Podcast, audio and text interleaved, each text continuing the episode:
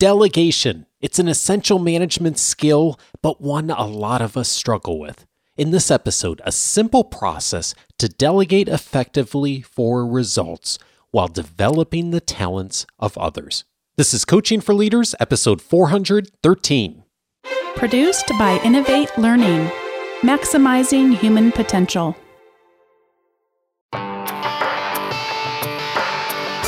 Greetings to you from Orange County, California. This is Coaching for Leaders, and I'm your host, Dave Stachowiak. Leaders aren't born, they're made. And this weekly show helps you discover leadership wisdom through insightful conversations. One of the key skills leaders and managers are called upon to do is to delegate. It is a skill that many of us struggle with. It is one a lot of us have not been taught how to do well. We've learned in many cases a bit by trial, by fire uh, in delegating well. And today, I am so glad we're putting the attention of this episode to how to delegate effectively. Uh, if that's something you also have struggled with a bit, or perhaps you're in the process of leading others who need to learn this skill as well, I know today's guest is going to be uh, very insightful for you. I'm so glad to welcome back to the show Hassan Osman. Hassan is a project management office leader at Cisco, where he leads a team of over one hundred fifty project and program managers on delivering complex projects across the world. He's also served as a management consultant at Ernst and Young, now E Y, where he led projects and programs for the largest enterprises. He's the author of several books for leaders, and most recently, the book Effective Delegation of Authority, a really short book for new managers about how to delegate work using a simple delegation process. Hassan, so glad to have you back on the show. Hey, Dave, thank you so much for having me back. Pleasure to be here. Yeah, indeed. So now that we're reconnecting, I gotta, t- I gotta tell you, I've got a little bit of a beef with you, and the beef is this word "new" in the title of the book. You say a short book for new managers, and the interesting thing is that I've run into so many situations myself too, where as, as experienced managers, we struggle with delegation. Have you seen that too? I have, I have, and I'm glad you pointed that out, because I did get some feedback about the book from people who read it and said, hey, it's not just for new managers, but uh, it certainly applies for experienced managers as well who want to get a refresher on the process and art of delegation. You know, joking aside, we have regular conversations within our academy cohort sessions about delegation, because this is something that is a struggle for a lot of us. And even if we've gotten okay at delegation at some points, then we run into issues with it. And I think maybe it's helpful to zero in on one of the quotes you have early in the book. Says, one of the main reasons why new managers don't delegate the right way is because they don't think through the tasks that they're going to assign ahead of time. And I read that and I thought, ah, oh, that's so true. I have I have had that happen so many times myself. What have you seen that Uh, people run into with issues on this? Yeah, that's a great question. And, you know, in, in my experience leading teams and managers who used to be individual contributors and grew into this role, new role of management, we usually pick the top performers, right? People who've done great work as, as individual contributors, and then they sort of graduate into management. And because of the nature of them being A-plus players and perfectionists and uh, top-notch uh, individual contributors, their sort of mode of thinking is that everyone else is at, at their same level, especially people that they start to manage as, as part of their subordinate team or their employees. And so a big issue with the first step of delegation before you start delegating is that some managers, particularly people who are just starting out, assume or make the mistake that they are in this brainstorming mode as opposed to the directive mode, meaning that they start thinking about the task that they need to assign to their employee before actually assigning it. And where this gets really confusing and all over the place with their, with their subordinate is when they don't give enough time to think about what should I actually delegate to my employee before delegating it. And the tip here, like the simple sort of takeaway, is to think through what you need your employee to accomplish before asking them to do it. So it's, you know, simply f- filling in the blanks on the following sentence that I need my employee to, and then filling in the blanks on the outcome you want to achieve. So for example, I need my employee to complete the PowerPoint slides and update the financial spreadsheet of our monthly senior leadership meeting. Very simple to do, but sometimes as part of a new management philosophy, you go in and you're trying to think about what you want to delegate. Hassan, as you're saying that, I am thinking back to times when someone has done that to me, where I can tell they're kind of thinking it through as they're describing what they wanted me to do in a particular situation. But I'm also recalling times I've done that to someone. Like I've been in the middle of a conversation, and because it's the first time I'm really talking it out loud to the other person, then I start catching all these things of, oh, I didn't think about this. Oh, you're going to need this resource. Let me go grab that. Or and and the conversation goes uh, all kinds of different directions because I didn't take that time to actually. Sometimes it's just five minutes of thinking through what are the seven or eight key points that I need to hit. Absolutely. And you're not alone. I mean, a lot of us, particularly when we're starting out with a role of management, is we're just bombarded with so many things every day. And so we delay kind of maybe putting the extra thought, those five minutes, into a crisp statement of a directive of what we want our employees to do, and then sort of, you know, talk about some ideas while we're having a discussion with our employees. And this is dangerous because, you know, the problem is exacerbated because when coupled with the fact that employees usually won't question their manager's request because they want to avoid as being perceived as incompetent, that makes the problem worse. So, so they, they, they're in a brainstorming session, but they perceive it as a directive and they don't want to look stupid in front of their leader. So they go be like, well, I'll try to figure it out later on. So it is really important, and the onus is on the leader to make sure that they have a very crisp understanding of what they want first before they delegate it. How do you know, how do you know when you've done that work well? Because I think that this is probably something that a lot of us haven't done as consistently as we should. So you sit down and you spend those five or ten minutes and you kind of write out like, okay, here's what I think I, I want from, you know, person A uh, to accomplish. What's a good checkpoint to know that you've articulated that in a way that's clear and concise? I would say write it down, sleep on it, and then read it the next day. And if it makes sense to you by putting on a hat of someone who's just completely new to what the task is, then you did a good job. If it does sound confusing or you think you left out some potential assumptions, then write those down as well before you actually meet with your subordinate. So getting clear on the outcome, that's number one. And something that goes along with this you talk about as well is finding the right person. Ideally, we'd have a whole team of people that were all capable of doing everything and ready to be delegated any kind of task or responsibility. Of course, none of us have a team like that. What kind of considerations are you thinking about when you're making decisions about who you reach out to to do particular types of tasks? So two things. One is to look for what I call the right person role fit, right? So you're looking for the harmony between an individual and the role that they're going to be assigned to. So for example, if you have someone on your team who is detail-oriented, then they will do better with tasks that do require a high degree of attention to detail, like for example, spreadsheet analysis. Whereas someone who is more on the big picture thinking side, they would do better with creative tasks, like coming up, for example, with a go-to-market strategy or a marketing campaign. And so that person role fit is really important for you to think through before you delegate the task. The other thing is to look for natural leaders.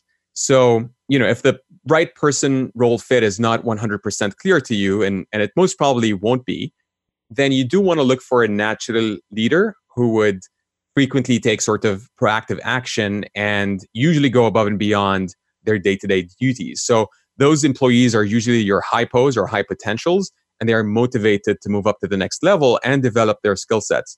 So you can allow them to take on more responsibility by delegating tasks to them.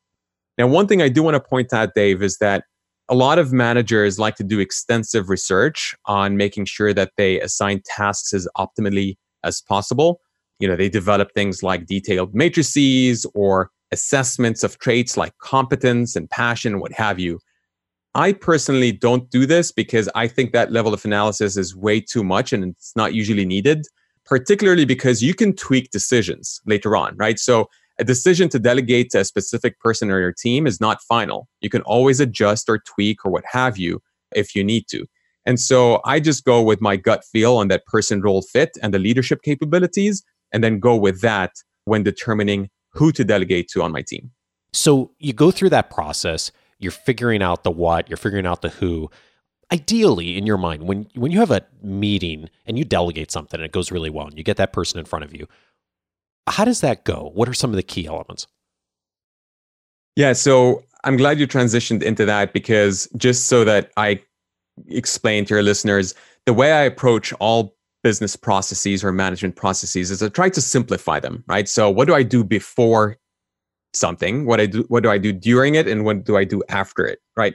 So before delegating, I always like to cover what you just touched upon, which is to determine what to delegate, right? To, to know what you want, and then to determine who to delegate to. So who is the person, you know, the right person role fit, as well as leaders on your team.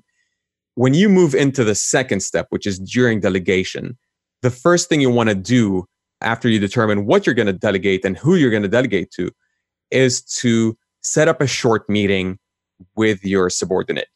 And whatever you do, do not send an email as a first step, right? Particularly when you're first starting out as a manager, uh, or even the relationship with your subordinate, right? So even if you're an experienced manager, but you have someone who's completely new to your team, what you don't want to do is start that with email.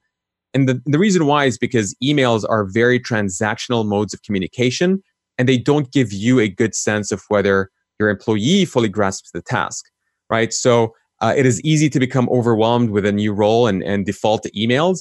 But when you start out, it's really important to set some time aside and have a verbal conversation. Uh, now, as you progress in your relationship, building trust over time, you can definitely move on to emails, but stick to meetings when you're first starting out.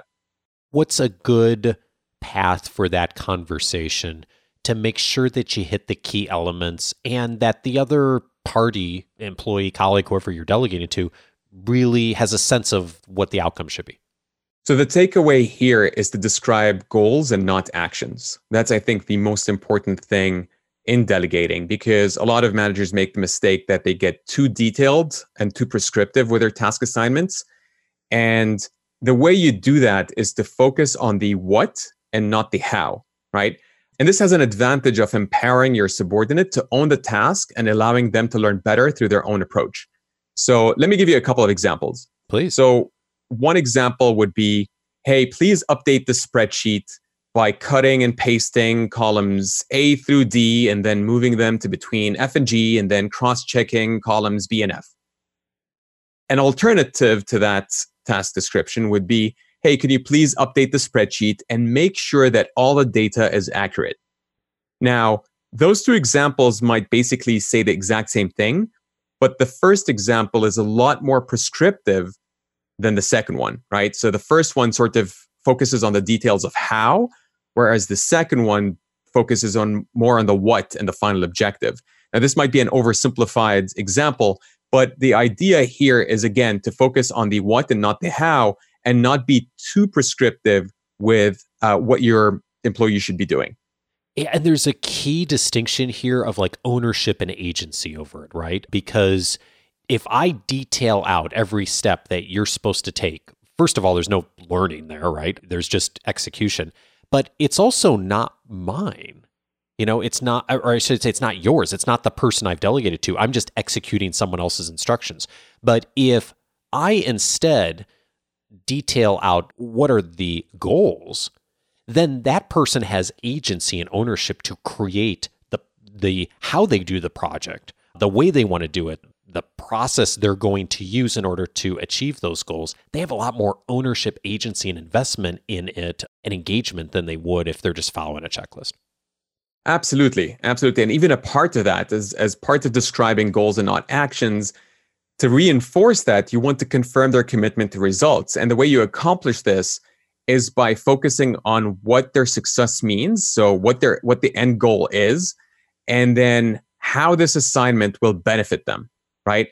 So it's not just what benefits you, but what benefits them. So, it's, you know, for example, it can say something like, your success with this assignment means that you'll get me the following things, you know, a PowerPoint presentation that's ready for me to share on the monthly call without having to double check the financial information, but that this assignment will give you the chance to see the details of our business and learn how they affect big decisions, right? So you always also want to use how this benefits your subordinate and not just be clear on the overall goals.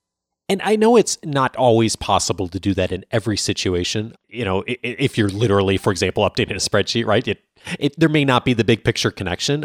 But what you just said, Hassan, like, I think is huge, and something that I, when I've seen people do is so cool, and so many people don't do it. Of they know kind of where their employee wants to go, either within the company or their own professional goals, maybe even outside the organization, three, four years down the road, and they find a way to link up those long-term goals with the current assignment they're giving them and say, hey, you know, I know you want to start your own business someday. You're going to be going through this process and this assignment to review the budget. Here's some of the things I want you to, in a, it, it, while you're doing the work, pay attention to, because this is going to help you to develop a skill set that's going to help you down three to four years down the road. And the thing I know you also want to do. And, and people who do that, like, it's really amazing, like how it changes someone's level of engagement. Oh, absolutely. I mean, and a lot of managers sometimes think about the idea of delegation as being one-sided, that, hey, I need to offload work so that I can, you know, free up my time to focus on more strategic tasks. But this also helps your employees develop in their own careers and become, you know, managers one day. So it, it is a two-way sort of relationship, and the the skills that they gain from learning what you do and what you offload is going to help them develop. And, and sort of that paradigm shift is really important throughout the delegation process, and not just at the beginning, right? So as part of your reinforcement and check-ins and so on and so forth, it's really important to continuously highlight that for them. We had an episode recently with uh, Jim Harder from Gallup talking about some of Gallup's most recent findings on the changing nature of work. And one of the biggest shifts uh, in the global workforce is that people really want professional development. They're showing up and expecting that in their organizations. And if they don't get it, especially in this economy, they're going to go find other opportunities. And this is delegation, a huge opportunity to do professional development, right? And to also put together the links for people of saying, hey, you know, this is long-term, where you where you want to go, these are the next steps. Here's a way to do that and make those connections. So it's, like you said, I think like a lot of times we get in that mindset of like, how do I offload a task, or I'm overwhelmed or whatever, and we miss the big picture. And it doesn't, if, if we've done the thinking in advance, it doesn't take that long to make that intentionality clear for both you and for them. Definitely. And, you know, this helps them get the level of exposure and experience. And what better way to get professional development than learning on the job, right? Learning tasks that your superior is responsible for, and then getting some of that accountability on your plate. So another couple of key things that you advocate for when having this meeting is having checkpoints and also setting limits. Tell me more about that. Yeah. So another th- common issue with delegation is that managers are usually not very specific about a deadline for a task, right? So you want to give clear timelines, because that will minimize confusion and motivate them to get things done. And one best practice is to be specific on deadlines. I'm a big proponent of uh, using clear language when it comes to that. So for example, if you say something like, hey, please complete this task in the next few days, well, next few days might be construed in different ways by different people. You know, to one person, it might mean five, and to another, it might mean fifteen, right? So you you do want to be very particular about a deadline and say something like, please complete this task by Thursday, June ninth at five p.m. Eastern time, right? And if that deadline is way too far out, you can set soft deadlines, right? To kind of just reduce any potential risks, and you're too worried about them not, you know, completing the task on time. So you kind of set a day or two earlier to, to give yourself a grace period. But more important than the deadlines is the scheduled checkpoints, right? And those are basically intermediate checkpoints to, ch- to connect with your subordinate and ensure that things are going well. So it's like meetings to go over what has been accomplished up to that point. And the difference between checkpoints and, and soft deadlines is that checkpoints are about checking in along the way to see how things are progressing, whereas soft deadlines are about giving you, you a time buffer to make any necessary corrections before the actual deadline. And I'm a big proponent of both, right? Checkpoints and, t- and soft deadlines. But a best practice from a checkpoint standpoint is to start out with more frequent ones and then decrease them over time, right? So scheduling at least two or three checkpoints throughout your task assignment so that you can interject and correct things early on. And if it's a really long-term task, then I would still also recommend that you check in weekly. And then as you progress and build trust with your subordinate, your checkpoints can be spread further apart or even eliminated if you need to. So a newer person, first time doing something, you're going to have more checkpoints. And I'm guessing also there's a question of visibility here too, that if they happen to be working on something that's a pretty high visibility project for the organization or for a customer, that even if it's a more experienced person, you may have a few more of those checkpoints than you might in a quote unquote normal situation. Definitely. I mean, the the task complexity and the task impact, you know, if things don't go well, things are going to blow up, would dictate how frequently you need to, you know, set up those checkpoints and how how early on you need to kind of just make sure that things are going well so that you have enough time to course correct. I think it's a really good antidote for micromanagement too, because if you do what you're saying, which is at the at the point where you're delegating the work, not while the work's being done, if you set up those checkpoints of when we're going to check in and you explain to someone, hey, we're going to check in because it's a high visibility project or because it's the first time you're doing it. Then when you check in and you meet every couple of days or whatever you've decided, if you've agreed in advance, it's, it's not micromanagement. It's just we're doing what we said we were going to do, right?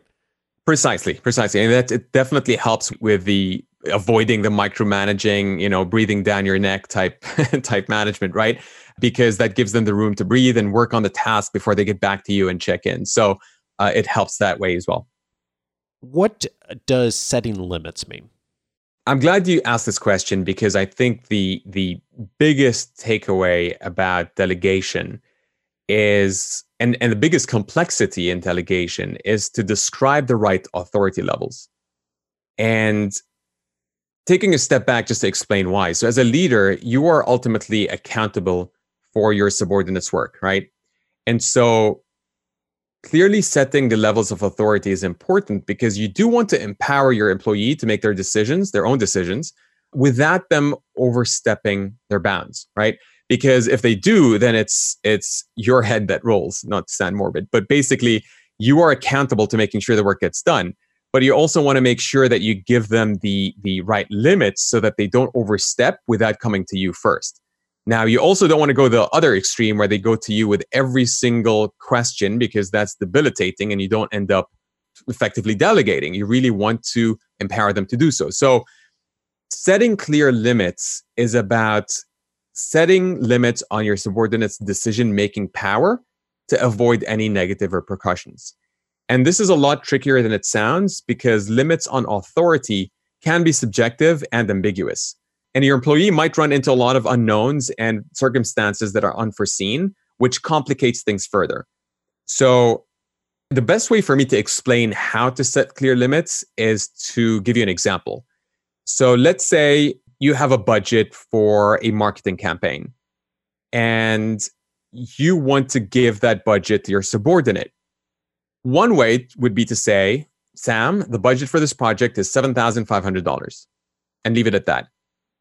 An alternative way of saying it, while setting clear limits, is to say, Sam, the budget for this project is seven thousand five hundred dollars. You are free to use this money at your own discretion for reasonable purchases without asking me first. However, when you use up the first two thousand dollars, I'd like to do a quick review of the expenses with you before the rest of the budget is used up. Oh, got it. So that way, what we're doing is you're setting a lot more clear and defined boundaries on what those limits are, right? And that sort of verbiage and that example helps define where they can use that budget as long as it's reasonable, and then what the checkpoint needs to be to do a review. And it's really in alignment with what you said earlier, too, of goals, not actions, of your... You're framing the boundaries, the expectations, the limits, so that you're not going off the rails if something doesn't quite go right. But at the same time, within the boundaries of those, you're not micromanaging. You're giving the person agency and ownership to make the decisions uh, that they need to make in order to get to the objectives. Exactly. And in addition to that, what I'd like to point out is that you do want to define what I call a guidance process. So what you want to avoid is having your subordinate come to you with every single question. And the way you can you can avoid that is to come up with, with this guidance process. And this basically helps avoid the constant interruptions you might otherwise get if you didn't set some, some ground rules.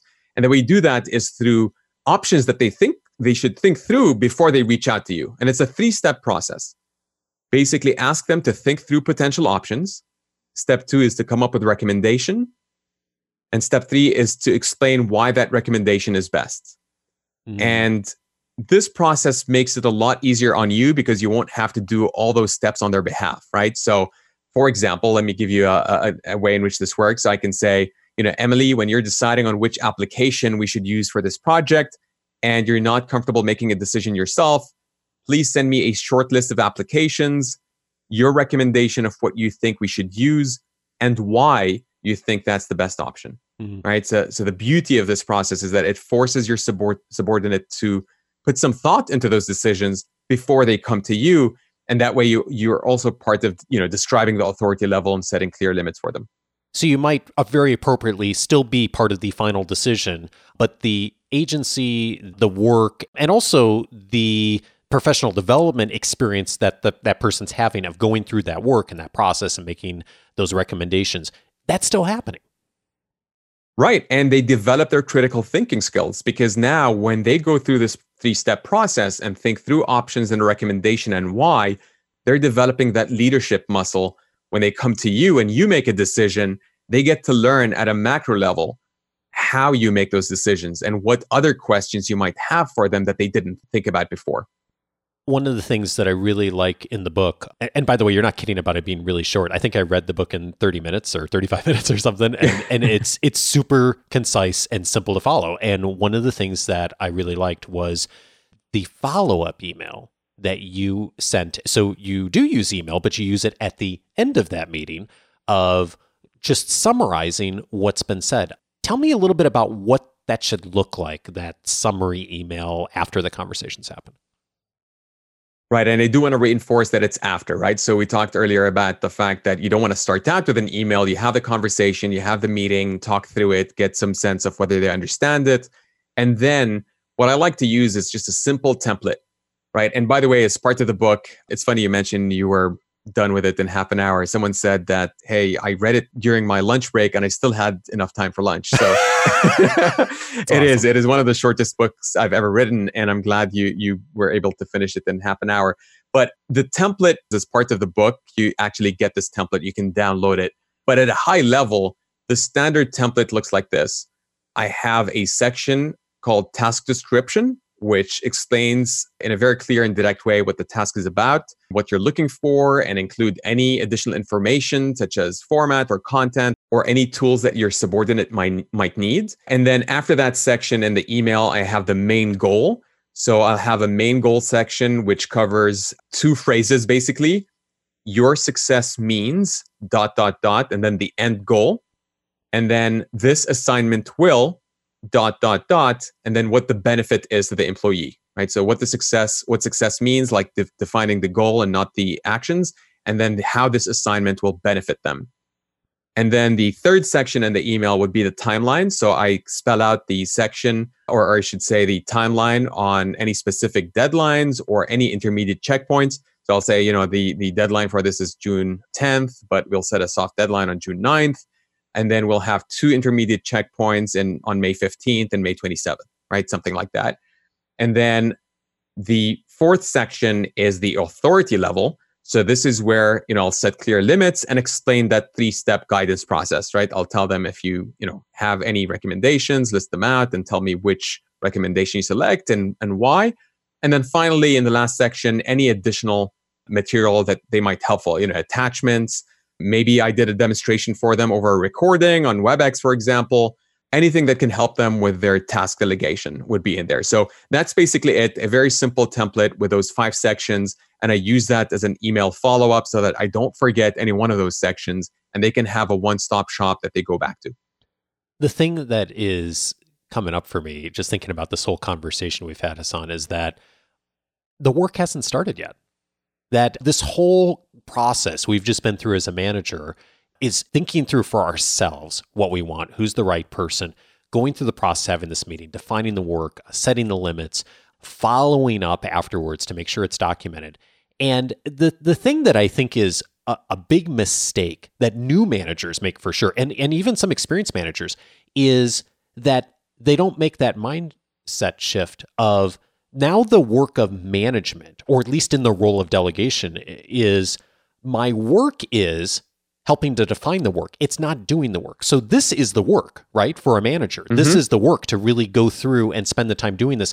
You know, it, it might be sixty or seventy percent of the work on this project for the manager is before the work ever starts. And that that's also, but it's really important work to do. Like that's the call of management for all of us, is to spend time in the space to make these things really clear.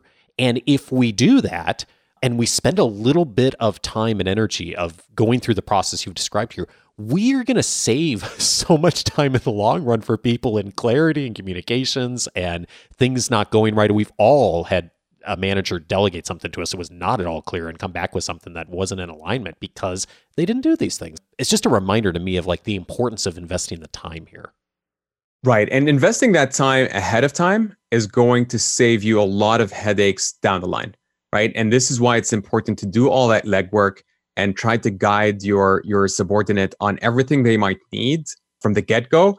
And it's going to pay dividends. So the book is called Effective Delegation of Authority. We're going to have a link to it in this week's weekly leadership guide. It's a great review for all of us who have had experience managing. And I also think if you're the person who's listening to this thinking like, hey, I, I've got this down, I do this pretty well, this is also a really great guide for the new manager that you're mentoring uh, or leading and helping them to really get a good framework around this. So Hassan, thank you so much for bringing this resource. And and and I, and I actually want to ask you two other things really quick. Mm-hmm. So you are a full-time project manager. You work for a really large organization, and you this is your tenth book, right?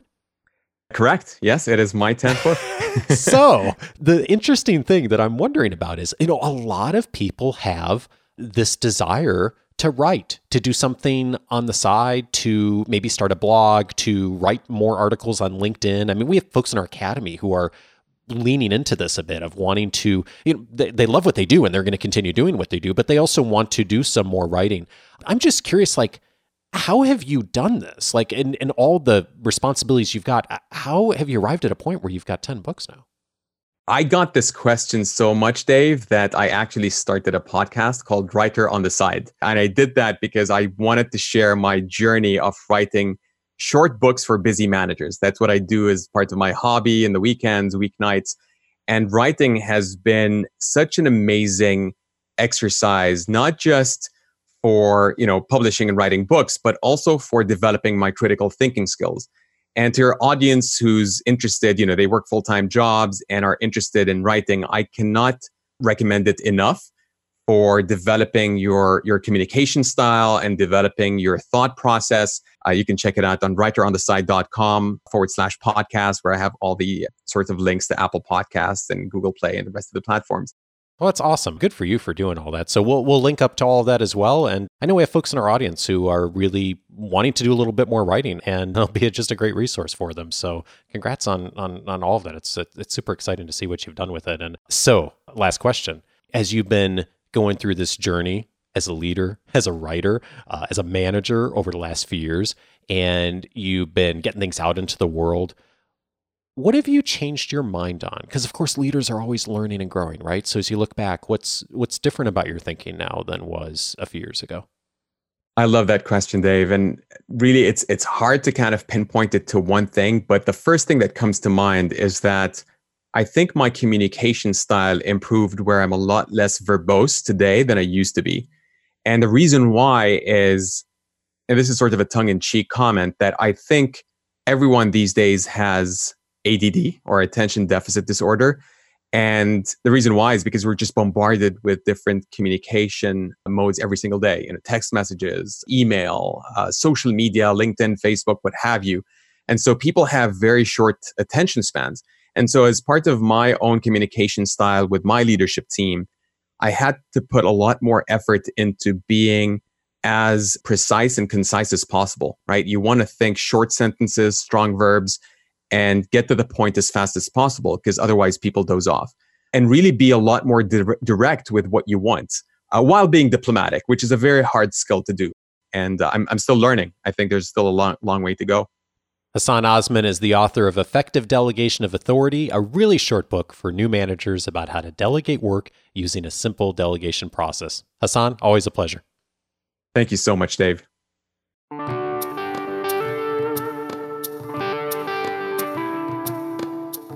After we wrapped up the recording, Hassan mentioned to me that this week on Amazon, his book is ninety-nine cents. Just this week, though. So if you are picking this up the week it airs, hop on Amazon and grab it, even if you're not going to read it right away. I'm also going to put the link in this week's weekly leadership guide for those of you who receive that directly, so you can grab it as well.